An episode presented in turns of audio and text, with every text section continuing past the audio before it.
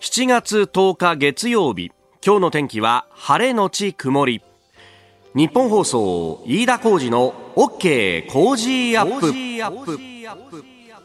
朝6時を過ぎました。おはようございます。日本放送アナウンサーの飯田浩二です。おはようございます。日本放送アナウンサーの新業一華です。日本放送飯田浩二の OK 工事アップ。この後8時まで生放送ですえー、日本総屋上の温度計が今27.9度湿度80%今日も厳しい暑さになると。いうことであります。特に今日は関東地方が暑いみたいだね、ね、そうなんですよね。あの東京都心は予想最高気温昨日よりも2度ほど上がって35度の、えー、予報に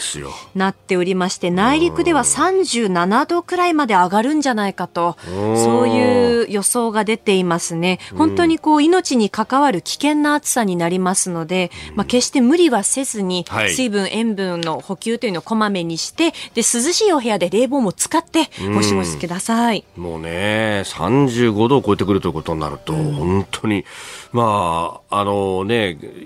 気温によって色分けするみたいな地図が出るじゃないですか。すね、もうなんか赤超えて、なんかちょっと黒っぽいぞみたいなね。な濃い紫色。うん。になっておりますんで、ちょっとお気をつけいただければと、えー、いうふうに思います。まあ、あの、一方でね、あの、列島各地を見ますと、今度九州の方は各地線状降水帯が発生しているというようなこともありますんで、えー、そっちもね、気をつけなきゃなんないという、ちょっと天気が荒れているようなですね、えー、感じの、えー、今日であります。まあ、あの、週末も本当日差しが出ると暑いなという感じで、まあ、私はあの土日は、ね、野球の、ね、子供の少年野球の練習であったりとか試合であったりとか、うん、え審判であったりとかもうねそれもあのニュースで足立あたりでね野球公園でやっててで救急搬送されたなんていうね熱中症でというニュースがありましたけど本当あの塩の入ったねあの塩分タブレットみたいなのを食べさせたりとか、えー、途中で給水させたりとか本当にそれこまめにやらないとねあっという間に熱中症になっちゃうといういう季節とありますんで、まあ皆さん無理はせずと。で、まあ一方でね、週末これだけお天気がいいといろんなところでイベントが行われたりなんかして、おっと思ったのはですね、はい、まあ、今日はあの、長官各紙一般社お休みなので、えー、スポーツ新聞の社会面なんかを見てるとですね、えー、そういうこう各地のイベント、その中で、えー、銚子電鉄開業100周年記念イベント、銚電祭りにぎわうというですね、えー、これはサンスポのね、えー、紙面。あの各紙結構写真入りで載ってたりなんかするんですけれども。これねあのー、犬坊駅という駅前でねここちょっとしたあのイベントスペースみたいな広場があって、はい、ええー、そこでこうやったそうなんですけど私ここ行ったことあってね。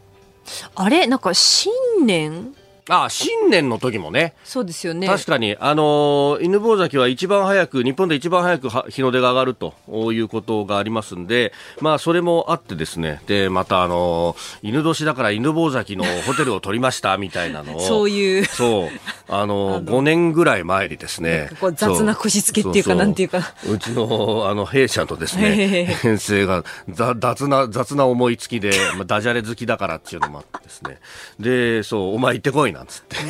そうそうそうそうそう。そうですよ。その時は、あのー前日入りというかね、前日の夜に、だ12月31日の夜、夜大晦日じゃないですか。大晦日の夜中に、もう、あの、スタッフみんなで、えー、車で入ってですね、そうそう、だから紅白歌合戦はく、あの、車の中でラジオで聞くみたいな感じでね、行って、で、あのー、やった覚えがあるんですけど、それだけじゃなくて結構ご縁があってね、日本放送も。うんうん、ね、あのー、私朝の番組のハッピーの中継コーナーをやってた時に、この、犬坊崎の近くのですね、魚瀬っていう、まあ、魚市場の複合施設から放送をやるんだと、でハッピーも朝8時からの番組なんでそ、ね、その日に行くとやっぱりねあの遅くなっちゃうから、えー、前日前乗りしようと。で前乗りして、えー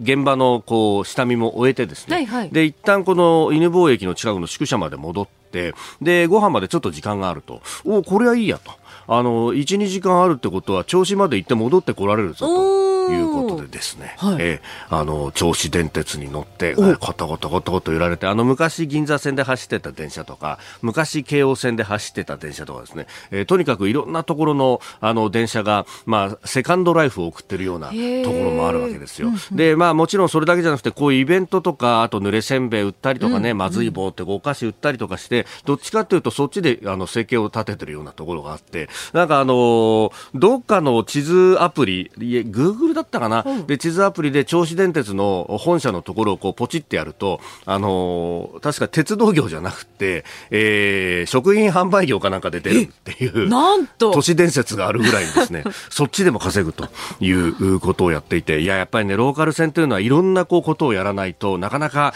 こう収益面で難しいっていうのがあるんで、この銚子電鉄もね、本当いろんなことで頑張っている。まあ、ここまで観光にこう全振りしているっていうね、会社はなかなか少ないんですけれども、うん、やっぱね、こうやって支えるっていうのは大事だし、本来的には、やっぱあの、地元の人がね、1ヶ月に1回でも乗ってくれると、それだけでも十分に、あのーペイができるんだというようなこともこうありますんで、まあでもね、あの、紆余曲折を経ながら、100周年ですよ。100周年。めでたい。本当に、ね、おめでとうございます。なかなか100年やるっていうのはできないことだからね。本当ですよね。我々もう、あの、この番組5年やるだけでもひいひい言ってんだからね。100年への道20倍だよ、20倍。20倍。すごいね。本当に。いやいやいや、おめでとうございます。おめでとうございます。ね、今後も頑張ってください。あなたの声を届けます。リスナーズオピニオン。この OK 工事アップは、リスナーのあなた、コメンテーター、私、田新業アナウンサー、番組スタッフみんなで作り上げるニュース番組です。えー、ぜひメールやツイッターで番組にご参加ください。今朝のコメンテーターは、ジャーナリスト、須田慎一郎さん。この後6時半過ぎからご登場です。えー、まずは、あ安倍総理の銃撃暗殺から1年になるということについて、そしてニュース7時またぎは、えー、アメリカの6月の雇用統計の数字などが出てきました、えー、そのあたりから日米の経済足元これからというところお話を伺います。でおはようニュースネットワークのゾーンは岸田総理大臣 NATO 首脳会議に向け11日に日本を出発するということ明日であります、えー、そしてアメリカのイエレン財務長官が中国を訪問しました。一定の進展得られたと成果を強調しているようです。で教えてニュースキーワードは処理水海洋放出福島第一原発について、えー、さらにスクープアップのゾーンでは立憲民主党の泉代表が次の衆院選に向けて野党各党と調整へというニュースも取り上げます。今週はご意見をいただいた方の中から抽選で毎日3人の方に番組オリジナルマフラータオルをプレゼントします。ここが気になるのコーナーです。えー、スタジオには長官各紙、えー、一般紙は今日はお休みということであります。休館日というところで、まあ、駅売りのですね、スポーツ新聞各紙が入ってきておりますが、えー、日刊スポニチ大谷翔平選手一面トップ、日刊松井越え22球場制覇大谷32号ということでありますが、なおえということで、えー、大谷は打ったけれども、エンゼルスはドジャース相手に5対10で負けたと。えいうところであります。で、スポニチも大谷笑顔なき32 2号というね、えー、見出しが立っております。それから産経スポーツはね、ヤクルトの緊急補強ということで、メジャー超新星右腕、えー、前レイズ、えー、タンパベイレイズのエルビン・ロドリゲス投手というピッチャーを取るんだということが出てきております。まあそうか、そういう時期だよね、という感じですね。はい。えー、まああと、デイリースポーツに関してはですね、後ほどこれはあの、須田慎一郎さんと取り上げていこうと。えー、ちなみにデイリーの伸ばし棒は今日は虎の尻尾になっております。勝利した翌日はこういうことになるというところです。で、えー、になる記事といいますか、まあ、あ土日のね、紙面等々も入ってきておりますが、まずはですね、あのーえー、明日から、えー、北総理大臣は NATO 首脳会議に出席ということでありますけれども、まあ、ここでいろんなことを話し合われます。えー、ウクライナの情勢もそうですし、というところ。それから、あの、東アジアに関しても、インド太平洋地域に関しても、まあ、NATO もコミットしていくということが、まあ、大方の流れにはなってきているんですけれども、まあ、その中でですね、えー、G7 のサミット、広島で行われました。その直前ぐらいに、えー、出てきたのが、NATO の日本事務所、東京に事務所を作ると、えー、いうことが出出てきてたんですけれども、これに関してですね、フランスの大統領府が7日、えー、この日本連絡事務所開設についてマクロン大統領が、えー、NATO のストルテンベルク事務総長に対して反対の意向を伝えたと明らかにしました。えー、反対の意向みたいなものはずっと伝えられていたし、マクロン氏本人の発言もあったんですけれども、まあ、こうして正式にですね、反対の申し入れがあったということになると、まあ、NATO は基本的に全会一致で意思決定をしますから、えー、非常に難しくなったということが報じられております。まあ、あの、マクロン氏のですね、その反対の理由として、えーまあ、北大西洋条約機構と書いてあるんじゃないかと。で、えー、この地理的なね、範囲が北大西洋というふうに明記されているから、まあ、こういう原理的なところから賛成していないということを指摘したと。まあ、これ一見ですね、まあ、もっともらしいように聞こえてくるところではありますけれども、えー、だとしたらですね、もう、あの、NATO は、うん、その、建前というものをかなぐり捨ててしまっているので、今すぐやめちまえって話なんです。というのは、例えば2013年から17年までは、あの、ISAF というですね、まあ、これはアフガニスタンの復興支援の、えー、機構だったわけですが、これを支援するためにウズベキスタンに NATO の事務所を作っていたことであるとか、あるいはその後2017年以降はですね、この海外事務所としてクウェートに、えー、NATO 事務所が設置されていたりとかですね、すでにですね、あのマクロンさんが言うような地理的概念は彼が大統領に就任するよりももっともっと前に、えー、NATO はあそそれその枠というものから、えー、はみ出る形でいろんな施策をやっているので、えーまあ、しかもマクロン氏ご本人がですねそれをまさかお分かりでないまま発言するはずもないので、えー、そういうこととは関係なくですね、えー、ご自身のその政治的な、えー、意思というところでのご発言であろうということを思うとですね、まあ、あの、フランスという国の何か個性というものを感じるところではありますけれども、まあ、これは、あの、首脳会議の中でですね、えー、しっかりと揉んでいただければなと。まあ、これが、あヨーロッパの他の国々の総意では、えー、夢夢なかろうということは思うところであります。えー、それから、まあ、週末の長官各紙が入ってきてますけれども、まあ、土曜日は7月8日でありました。えー安倍、えー、晋三元内閣総理大臣の襲撃、そして、まあ、暗殺というものから1年になるということで、各紙、そのね、えー、見出しが立っています。まあ、一面であったりとか、一面の方であったりとかですけれども、まあ、各紙ですね、襲撃という言葉を使っていて、まあ、これは、あの、事件が起こった当初にも、ここでお話ししましたが、海外のメディアはですね、アサシネーションと暗殺という言葉を使っていたにもかかわらず、まあ、日本の場合は、警察であったりとかが、がそうした発表していない以上はというところで、えー、見出しがついていないということなんですけれども、まあ、1年経っていろんなことが明らかになってきた中でもやはり、えー、使わないんだなということをまた改めて思ったところであります。この時間からコメンテーターの方々ご登場。今朝はジャーナリスト須田慎一郎さんです。おはようございます。はい、おはようございます。えー、須田さんご登場でございます。6月25日に東京国際フォーラムでのイベントもありました。で、えー、実はそれ以来ということで、まあメールもいろいろいただいてます。はい、静岡伊東の59歳男性純ちゃんさん。えー、須田さんの登場待ってました。有楽町サミットとタイガースのトークを楽しみにしていますと。えーね、いやニュースのトークもね楽しみにしていただきたいそうそう本当ですよね。ニュース番組だから。ニュース番組だから、まあ、その辺ね後ほどまた、はい、タイガース等々はね、えー、取り上げるとして。まああ6月25日のイベントもありがとうございました。ありがとうございました、えー、たくさんの方にご来場いただいて、ええ。ー、そしてニュースを深めると、はい。まあ、このね、えー、日本を取り巻く環境というところもね、はい、いろいろお話をいただきました、ええ。ね本当ピンクのスーツでね。ええ、そ。そしたらですね、はい、あの、東京国際フォーラムから、うんうん、私すぐ引き上げないなかったんですよ。ね、お仕事の関係で、ね、えー、次の関係でね、えーそしたらね、いろいろと声かけていただきましてね。あ、のー、やっぱりね、ピンクのスーツ似合ってましたっていうふうに言っていただいて、中身はどうなんですか、トークのっていうね。そっちがやっぱり気になる。よね。はい、そっちが気になるっていうことで。ええ。ーはい、いや、でも中身の部分で言うと、やっぱりそのね、外交安全保障のところがすごく大きかったわけですけれども、はい、特にこの、あの、日本を取り巻く環境のところで言うと、うん、まあ、その、安倍さんが案じていた、えー、家具の共有の話であるとか、はい、やっぱりそういうね、存在感みたいなものも感じながらの、えー、イベントでありました。そして、えー、週末、7月8日は安倍さんが亡くなられてから1年が経つという日でありました。で、意外とね、はい、あの、これ意外知られてないと思うんですけどね、うん、え業界内観覧率って高くてですね。ああ、そうでしたか。えー、同業他社、ラジオ、テレビからですね、結構ね、はい、ステルス的に、ステルス的に、そーっとですね、えー、あの、見に来てたんですよ。気になったようでしてね。そうだったんですか。えー、全然知らなかった。そうなんですね。結構じゃあ。みんなね、警戒してね、何やってんだみたいなところで。チケットを買い求めいただいて。ね、自腹払っていただいてありがとうございます。ね、読売テレビの方ありがとうございます。いや、ちょっと。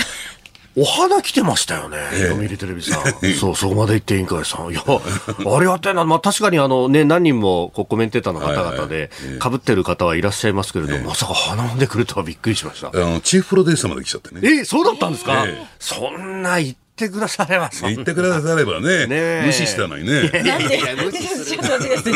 いや いやいやもうもうそしたらなんか、ね、お弁当でも出しますよ。はいそうですね。引き続きよろしくみたいなことやったんですけど、い、やそうそうなんですね、ねおいやありがたいあれラジオ局からもね来てましたしね。本当ですか、はい、いやいや皆さん本当たくさんありがとうございました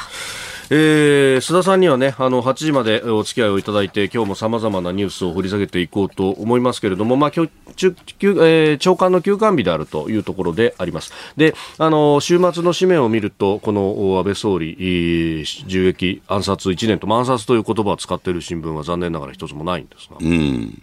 1年になりますね。そうですね。うん、で、7月入ってからですね、はい、あの慰霊碑の方もね、奈良市内に、はい、えー、まあ、あの設置されましてね、はい、で、高市早苗、まあ、これは、えー、奈良県連、自民党奈良県連有志の方がということで、はい、えー、設置されましてですね、あそれで高市早苗政調会長がですね、はい、えー、除幕式に、ね、前政調会長が除幕式に出たということ。はい。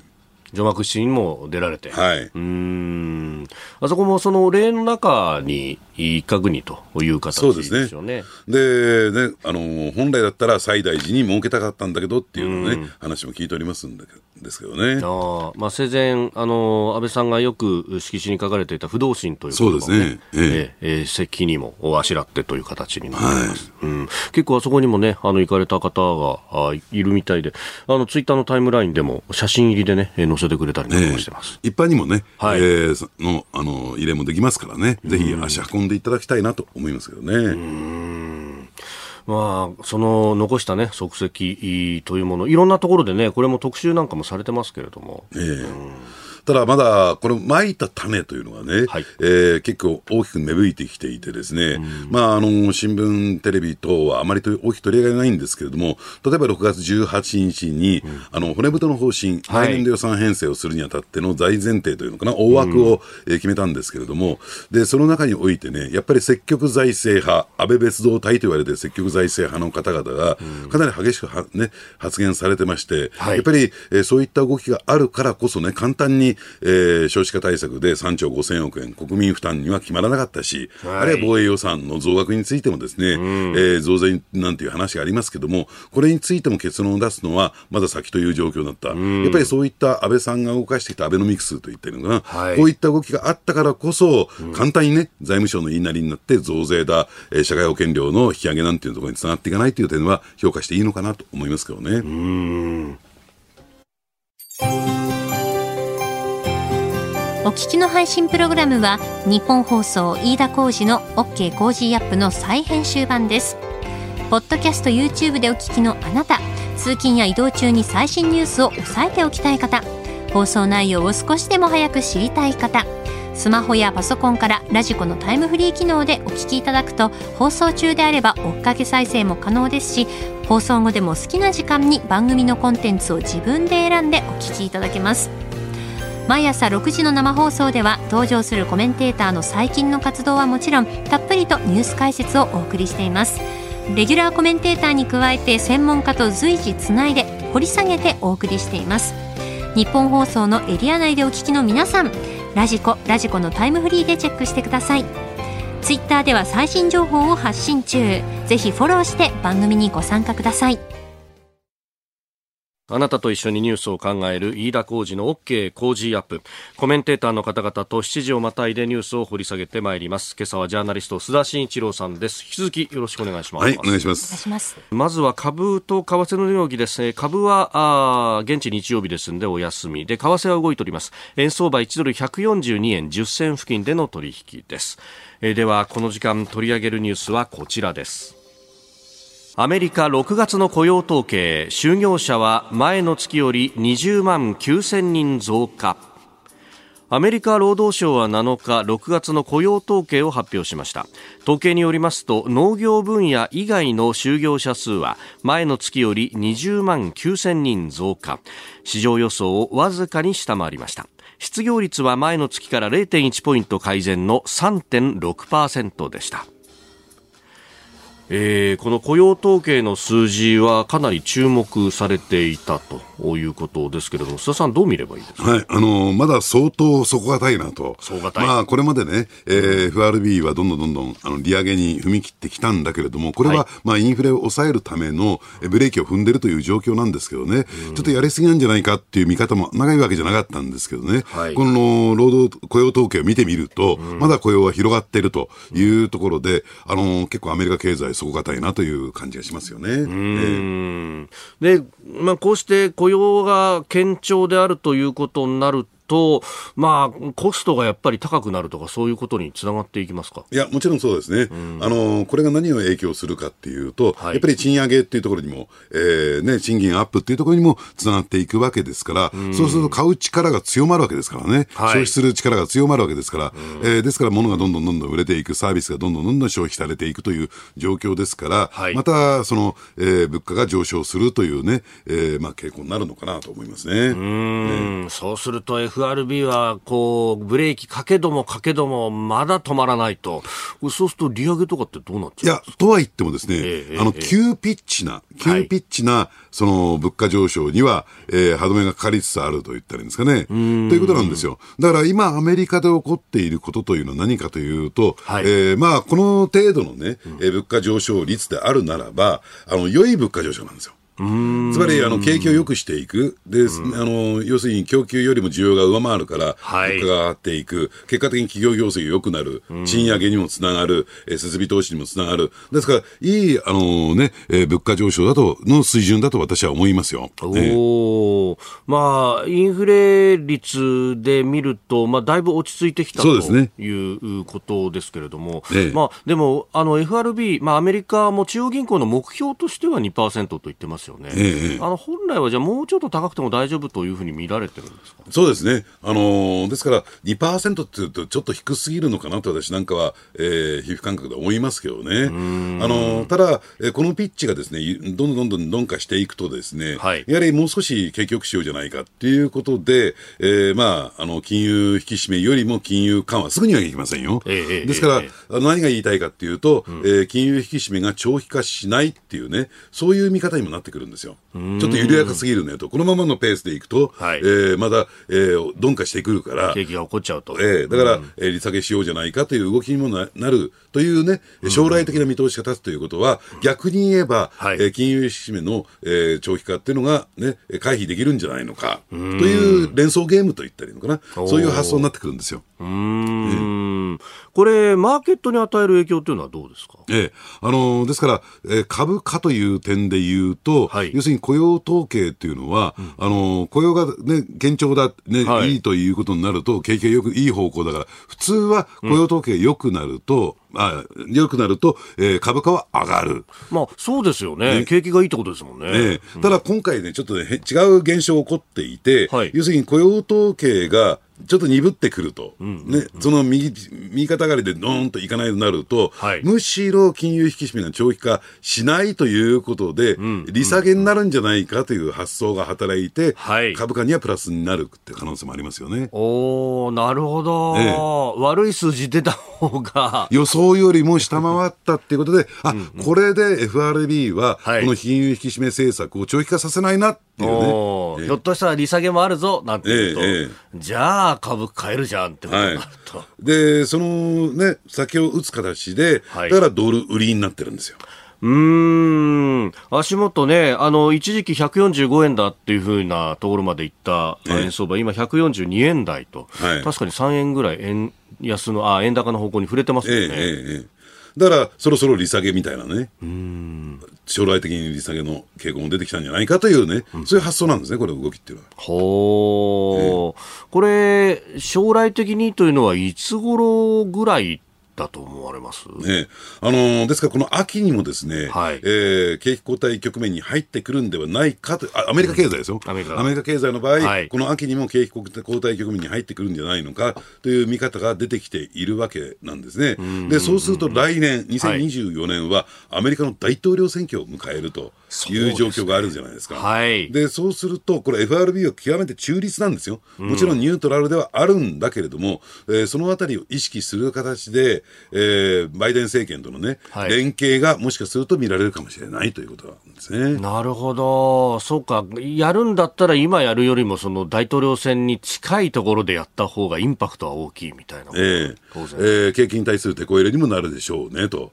でただ、今のままいくと、まあ、これは別に政策的な、政治的な思惑だけではなくてね、はい、要するに秋にリセッションっていうね、見方ってのは根強いもんですから、はい、だからそのタイミングっていうのが、えー、一つそこに焦点としてあるのかなと思いますけどね。うん、まあ、その辺がこれから先どうなっていくのか、でもこれ、あのみんなそうやって予想で買ったり売ったりとかっていうのを、もうどんどんこう発言一つでやるわけじゃないですか。ええ、でそうすると、この FRB の、まあ、トップのパウエル氏にしても、どうメッセージを出すのかっていうのが、本当に難しくなっていますね。そうですね、あのですからその辺はね、えー、日本の日銀以上にですね、はい、市場との対話っていうのを、非常にアメリカの場合、重視しますからね、要するに何か、えー、政策を変更したときに、えー、なんていうんですか、そのショック的にね、こう動き始めるんじゃなくて、少しずつ動かしていくというね、方向ですからね。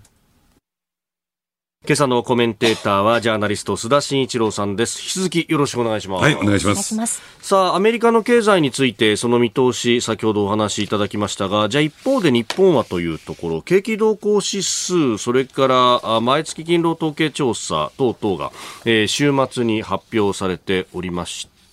まあ、あのー、このね、景気動向指数などを見ると、まあ、ある程度堅調になってきてるのかとも思いますが、ね、どう見たらいいあのー、やはりですね、私思いますにね、えー、これからその景気を見ていく上で、やっぱりポイントになるのは、個人消費なんだろうと思うんですね。まあ、言うまでもなくですね、GDP の5割強を個人消費が占めていて、はい、えー、個人消費はその景気のですね、えー、機関車役といったんです、牽引役というふうに言われてますんで、はい、ただその一方でね、よく言われるようにですね、ええ。ー、このコロナ禍において、本来だったら使われるはずのお金だったんだけども、使われずに、えー、足元に、手元に置いてあるお金、はい、これを強制貯蓄というふうに言うんですけれども、個人企業などがね、使わずに取っておる。いるお金。で、これについては日銀が試算したところによって50兆円超えてるんですよ。まあ、だから、ですから、これがどういう形で出てくるのか。私は、その、例えばね、旅行であるとか、飲食、会食、外食の類で、もう結構これが出てきてるのかなと。で、これが今の、えー、景気、あるいは個人消費を支えている。ベースにあるわけなんですね。ただこの、要するに、とは言ってもですね、どうなんでしょう、将来見通しを立てたときに、はい、なんか将来先行き不透明だから、不安だから、せっかくこのお金は手元にあるんだから、使わずに取っておこうと考えるのか、それともコロナ明けたらさあ使うぞっていうことで、どん。どんどんどん消費に向かっていくのかっていうのは、はい、やっぱりどうでしょうね、やっぱりコンコンスタントに例えば賃金が上がっていくとか、はい、ボーナスが増えそうだとかね、自分の所得収入の将来見通しに私は連動してくるんだろうと思うんですよ。うん、そういった意味で言うと、えー、この秋のね、はい、失礼、春の、えー、賃上げっていうのは、えー、多くの企業で実現されたっていう点で言うと、プラス1ポイント取ったのかなと。ただこれが来年の春にもつながっていくかどうかっていうと、まだこの辺は不透明。それのちょっと見通しがどうなっていくのか。ただその一方でね、ええー、今日番組の冒頭申し上げたように、えー、骨太の方針決まりましたと。ただそうは言ってもですね、えー、少子化対策のお金3兆5000億、その財源をどこに求めるのか、これ年末のまで決めますよって先送りした。はい、それから防衛費の増額に関しての増税。なんか、えー、そこ聞いてると、どうなんでしょうね。将来、えー、負担が増えてくるんじゃないか。はい。っていうね、思惑が少しずつ少しずつ出てくるとなると、これもどうでしょう。個人消費を冷やすという方向になっていくんじゃないのかなと。うん。まあ、手元にお金残しとこうかって思っちゃいますよね。えー、そうなるだから今非常にですね、重大なっていうのかな、ターニングポイントにえー、差し掛かってるのかなと、私は思いますけどね。うん。まあね、あの、その一方で、ニュースなんか出てくるのは、税収が過去最高更新みたいなね、ね結構予想よりも上振れしたみたいな話が出てきて、ね、あれ、そしたらこれお金使えないもんかねと、素朴に思っちゃうんですけどね。ねだからこれを一時的なものだというのが、はい、例えば財務省なんかの言い分なんでしょう、あるいは自民党内の、えー、緊縮財政派の言い分なんでしょう。はい、いや、そうじゃなくてね、うんうんうん、要するにこれから景気をどんどんどんどん良くして経済規模を拡大して、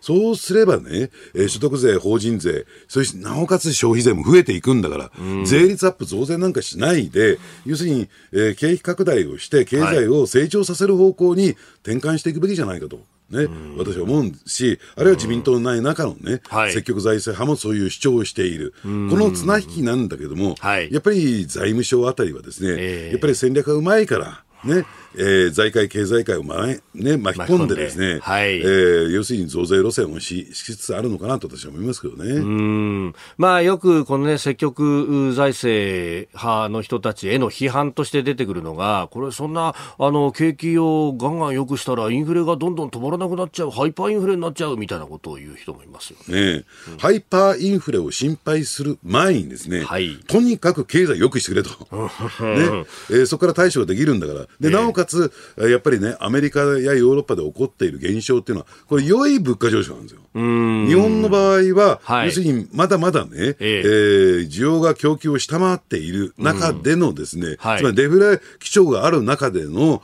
要するに原材料費であるとかエネルギー価格の高騰によって得られているインフレ、これ悪いインフレなんですよ。その前にやっぱり需要を拡大してね、喚起して、はい要するに供給が需要、ね、需要が供給を上回るような形で、うん、えー、経済成長を促していくべきだと私は思いますけどね。まあ、物価が上がっても、それに見合うだけ賃金が上がってくれれば、さほど苦しくなくなる。ええ。うん、で今いい、ちょうどいい、ね、転換点に差し掛かってるんですよね。5月の実質賃金が減りました、減りましたって、なんかお湯の首取ったように言ってるけれども、えー、これはいわゆるパート、アルバイトであるとか、今まで働いてなかった人たちが働き始めた、人手不足でね。はいだから、一旦実質賃金下がって、そういう人たちも入れてますから、うん非正規雇用もね。最初からそんなね、賃金ドカーンともらえるわけじゃないわけですからね、ねスタートは。で、ですから、今下がってるというのは、要するに非正規雇用の人たちが増えてきている。今まで働いてなかった人たちが働くようになってきた。いい兆しが出てきてるんだから、ね、だからどんどんどんどんそのこれをね、はい、続けて継続していくべきじゃないかなと私は思いますけどね。夢夢ここで引き締めてストップさせて、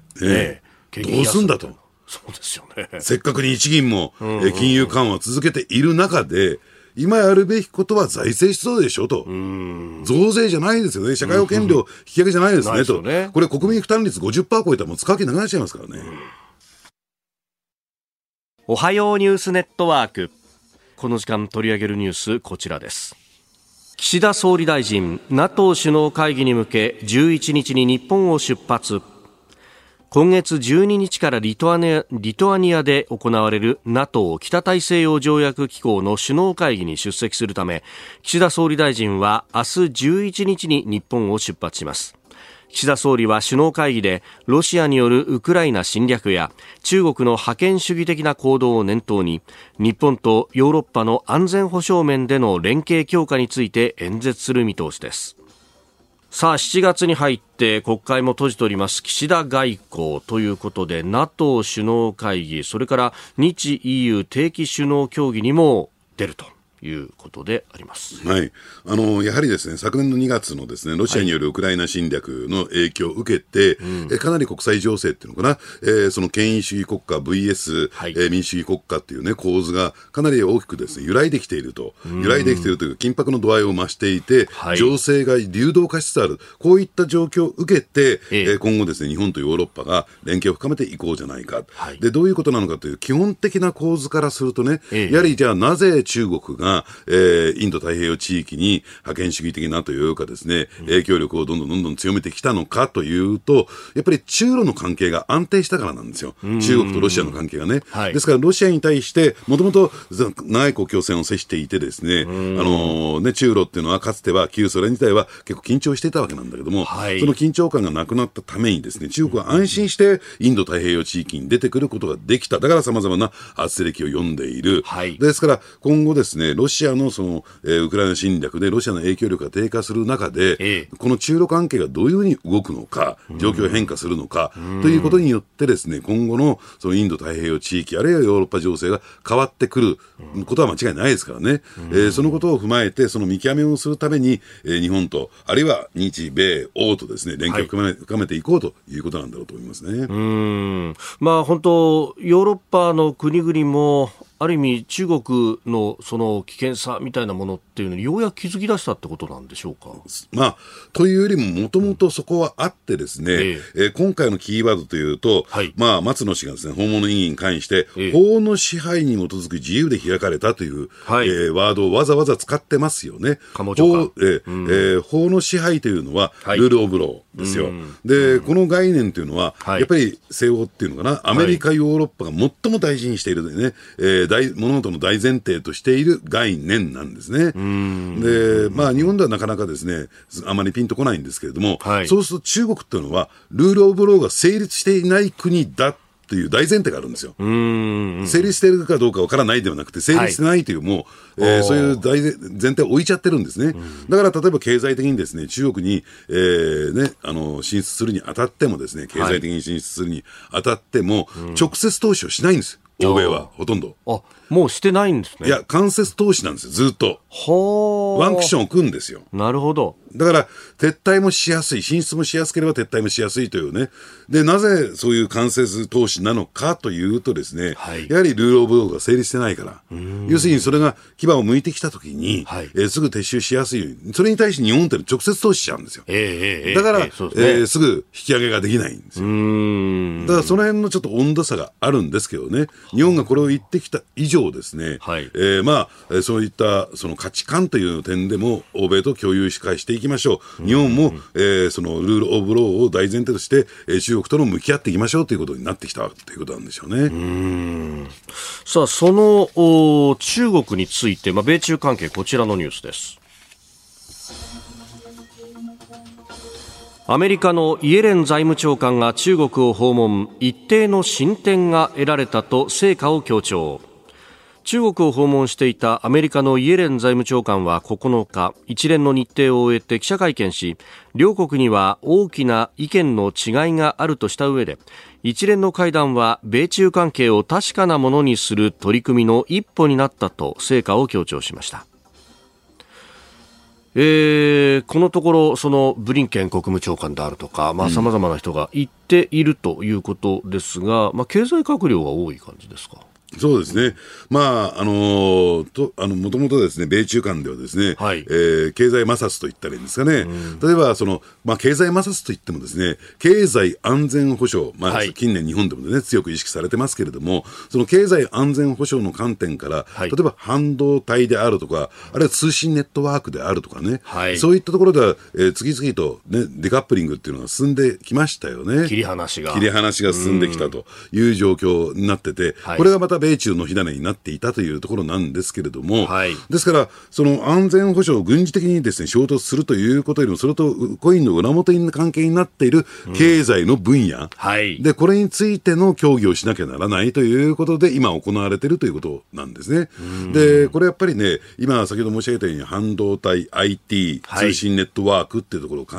えていくと、何が問題なのかっていうと、例えば、そのビッグデータの漏洩であるとかね、あるいはハッキングであるとか、そういったですね、はい、えー、まあ、言ってみれば情報の問題、データの問題になってくるわけなんですよ。ですから、アメリカの意思としては、不当に中国がデータをね、盗んでいるとか、あるいは勝手に技術を使っているとか、ハッキングをしているという懸念があるから、だからそこは遮断していこうという動きになっている。じゃあ、その背景に何があるかっていうと、えー、国家情報法の存在があって、将来的にこれは大きな問題になってくるよと。だから中国企業をいたずらに排除しているわけではなくて、はい、問題点はどこにあるのか、うん、そこに関してそのちゃんとルールを守るんであれば必ずしも排除するわけじゃないですよという、そういうメッセージを伝えてるんですよ。あまあそう言いながら、やっぱりでも、あの機微な分野は絶対に譲らないぞというのもあるし、ええ、でもこうやって対話をしに行くっていうのは、ある程度こう緊張感をコントロールしたいっていうのがアメリカ側にあるわけですか？そうですね、あのまあ、一縷の期待がそこにあるのかっていうとね、中国側がじゃあ折れて、ええ。ー、じゃあデータ漏洩に関しては厳しく取り締まりましょうということを言うはずもないんだけども、はい、ただ問題点をきちんとあらわにして、それを指摘することによって、交渉がそこから始まるということなんだろうと。私は思いますけどね。うんまあ、この先、劇的に変わるっていうのもなく、やっぱり退治はずっと続いていくということ続いていくでしょうね、これはね。だってあの、今までが、中国が今までの方針を改めるってことは、ほぼ99%ないわけですから。そうですよね、ええ、まあ、日本企業もそこを念頭に置きながらやらないといけないそうですね、だからそういったところをちゃんと日本企業を見極めるべきで、引くべきところは引くというね、選択が必要なんじゃないかなと思いますね。続いて、教えてニュースキーワードです。処理水の海洋放出。東京電力福島第一原発の処理水の海洋放出について政府は岸田総理が関係閣僚会議を開催した上で周知期間を設けて放出を始める段取りを想定しています。夏頃としてきた開始時期は政治日程などから8月中が有力とみられております。先週は結構このニュースが中心でありました。IAEA の事務局長が来日したりもしてました、ええ。まあ、IAEA にとってもですね、はい、昨年11月に総会がオーストラリアのウィーンで開かれたんですけども、やっぱりこの日本の、ね、福島第一原発の海洋放出、処理水の海洋放出が大きなテーマに上がっていたんですね。そうなんですね、ええ、だから IAEA にとってもですねこのね、うん、問題に対する向き合い方っていうのは非常に重要になっているのかなと思いますけれども、はい、ただ、ね、その時にも懸念されてたんですが、国際的にね、これがある種のこの政治カードといってるんですか、えー、政治的な思惑で判断が揺るがないようにというのは、やっぱり、えー、その当時その、ね、総会の時点でも認識されていましたね、共有されてましたね。あえー、まあ、その辺っていうのは、まあ、国内外の反対、まあ、特に中国だと。中国、韓国ですね、でただ韓国はここへ来て現実的なね、はい、えー、判断に傾きつつあるので、政権はそうですね、まあ、えーまあ、そういった意味で言えばです、ね、日本もそこに対しては丁寧な説明をしていく、で中国に対してはどう、えー、対応していくのかっていうのが今後の課題になってくるでしょうけれども、はい、ただね、私、思うんですよ、えー、これ、処理水の中に入っているトリチウムが問題なんですよね。はい、確かにね、どのぐらいじゃ入ってるの？といったときに、東京ドームを考えてみると、その中に野球のボールが2、3個あるっていう、そういうレベルなんですって。あそうなんですね。そのぐらいなんですよ。だからこれを除去するっていうのは相当難易度が高いし、えー、技術的には相当難しいと言われているものなんですけれども、ただですね、やはり、えー、日本の技術は非常に優れてましてね、で、これをシャーベット状にその水をしていくことによって、遠心分離機にかけかけて、それを除去していくっていう技術が確立してるんですよ。へー。ただ、これが現実的にそれあの巨大なね、はい、あの処理水、ね、あの大量な処理水に対応できるのかどうなのかっていうのは、は、今度はですね、えー、そのね、あの、プロトタイプのものを作ってみて実験をしていかなきゃならない。時間かかっちゃうんですね、まだまだ。お金もかかるし。はい。で、まあ、それをやっていくんだけども、その一方で安全基準に達しているんだから、はい、で、これは放出していこうという、まあ、第一段階のこれ判断なんですよ。次はそのトリチウムを除去する、しないというね、はい、えー、ところ、できる、できないか、する、しないというよりも、できる、できないかっていうところをやっていく。だからこれはずっと、えー、トリチウムの入ってる処理水が出ていくわけじゃない。はい、ただそこはですね、えー、ね、その、近隣職員に対しての安全意識を持ってもらうためにもですね、まあ、やる必要はないんだけどとりあえずやらないよりやった方がいいよねっていうね、うん、そのトリチウムの除去というところに、次のステージでは入っていくってことなんですね。ああ、まあ、その辺っていうのはやっぱりコストとの見合いだとかも含めてそうですね。ええ。でも、今まで捨てていたもので、そうやってトリチウムが取り出すことができて、それを何らかの形で使うことができれば、ええ、またチャンスが広がります、そうなんですね。あのー、それはですね、ええ、その IAEA のウィーンでの総会においてもですね、うんうん、そのメーカーがブース出してたんですよ。そのブースに対しては、はい、えー、軽水炉を使ってるカナダかなんかがね、相当興味を持って訪れていたという話も聞いてますね。なるほど。やっぱり技術はいろいろ進歩する部分があるんですね。そうなんですね。ですから、えー、将来的にはそのトリチウムが一つの、あのね、エネルギー源となるところもありますからね。やっぱりその技術というのを生かしてもらいたいな、これをちゃんと、えー、ね、実用化へ向けて、えー、取り組んでほしいなと私は思いますけどね。今日のキーワード、処理水の海洋放出でした。続いて、ここだけニューススクープアップをお送りいたします。この時間、最後のニュースをスクープアップ立憲民主党次の衆議院選挙に向け野党各党と調整へ立憲民主党の泉代表は5日次の衆院衆院選に向けた野党間の候補者調整について従来の方針を転換し野党各党と候補者調整を行う考えを示しました。7日の記者会見でも自民党に対峙する大きな枠組みを作れるのかその可能性は持っておきたいとして調整を行う考えを重ねて示しております。まあ自民党に対する大きな枠組み作れるかと。うん、まああのー、当初からね、泉代表と一貫してね、はい、野党協力、この場合の野党協力っていうとですね、はい、あのまあ、もう共産党なんですよ。だから共産党との連携を取るのか取らないのかについてはですね、はい、えー、一貫して否定的な、えー、スタンスを取ってきたわけなんですよね。だから、ここへ来て、やっぱりその点については、あの、どうなんでしょうね、方針転換、方向転換をした。はい、じゃあなぜそうなったのかというと、やっぱり党内からの突き上げもあったでしょうし、やっぱりあの、小選挙区においてね、各選挙区平均すると、え共産党の持っている票数っていうのは大体1万から2万と言われてるわけなんですね。はい、でそうすると、その票すらも欲しいよと、その票がないと当選できないよと。いうね、えー、そういう、まあ、立憲民主党の所属議員、あるいは候補者からするとですね、やっぱり共産党と連携するべきだという声が出てくるのは当然なわけでして、はい、じゃあ、それに対してどうね、えー、まあ、対応していくのかっていうのが課題、大きな課題になってたのかなと思いますけどね。うん。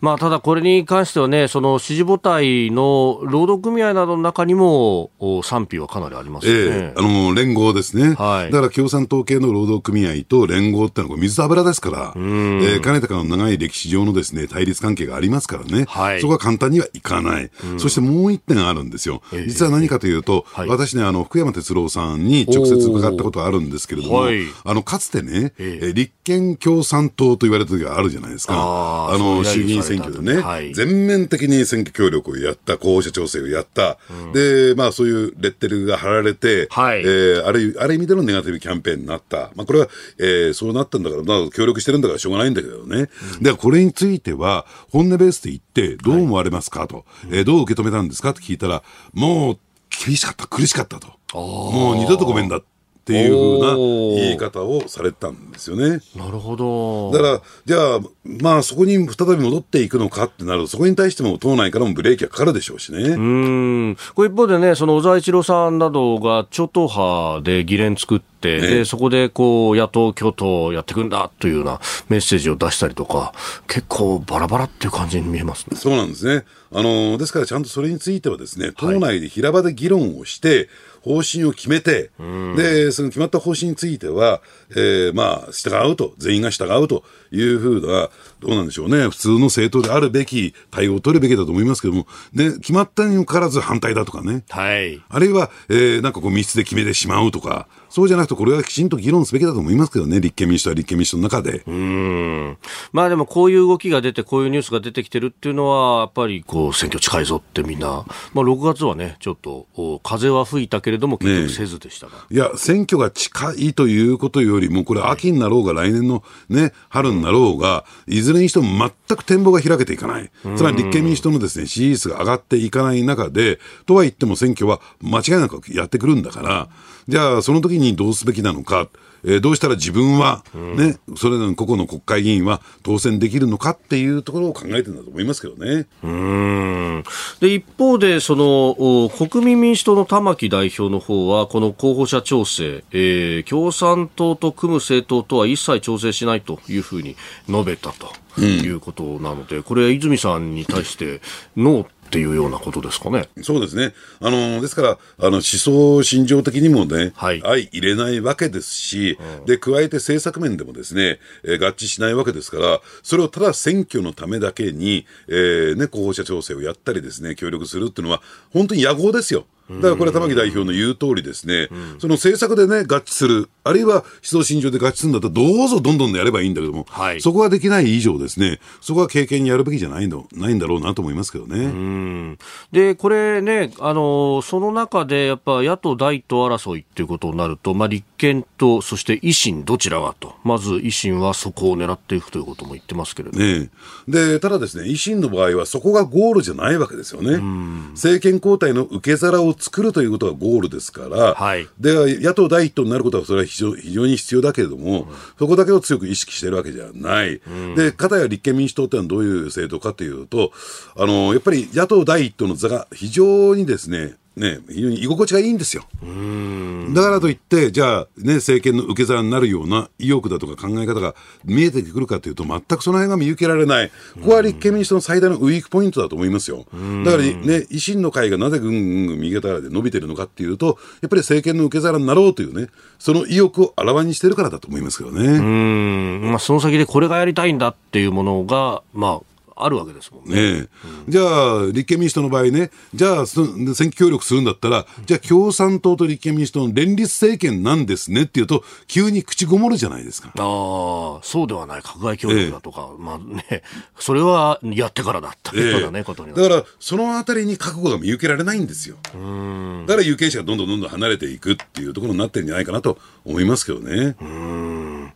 で、これ一方でね、その与党側はということを考えると、まあ、選挙でね、10増10減に絡んで、ねえ。ー、東京ではまだあ公明党とどうするっていう話にもなっているし、ね、この辺って目とつきそうなんですか？いや、あのー、ですからぜ、もう少しマクロの局面で視点で見てみるとね、はい、要するに世論調査をやってみたときに、やはり共産、えー、公明党との関係を見直すべきだと、もう一回考えてみるべきだと答えてるね、えー、そういう回答者がですね、50%超えてるわけですよね。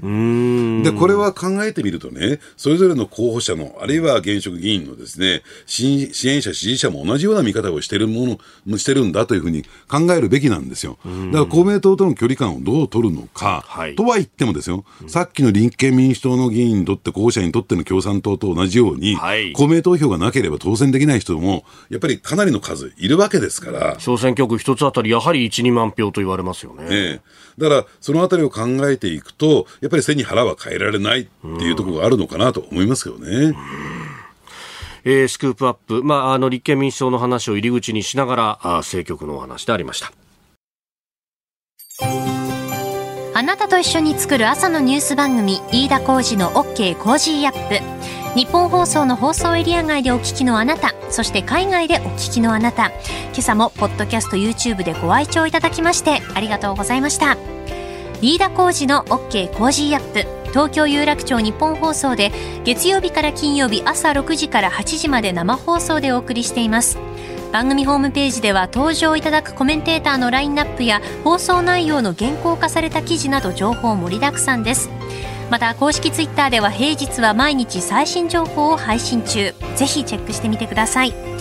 そしてもう一つ飯田浩二アナウンサーが「夕刊富士」で毎週火曜日に連載中。飯田浩二の「そこまで言うか」こちらもぜひご覧になってください。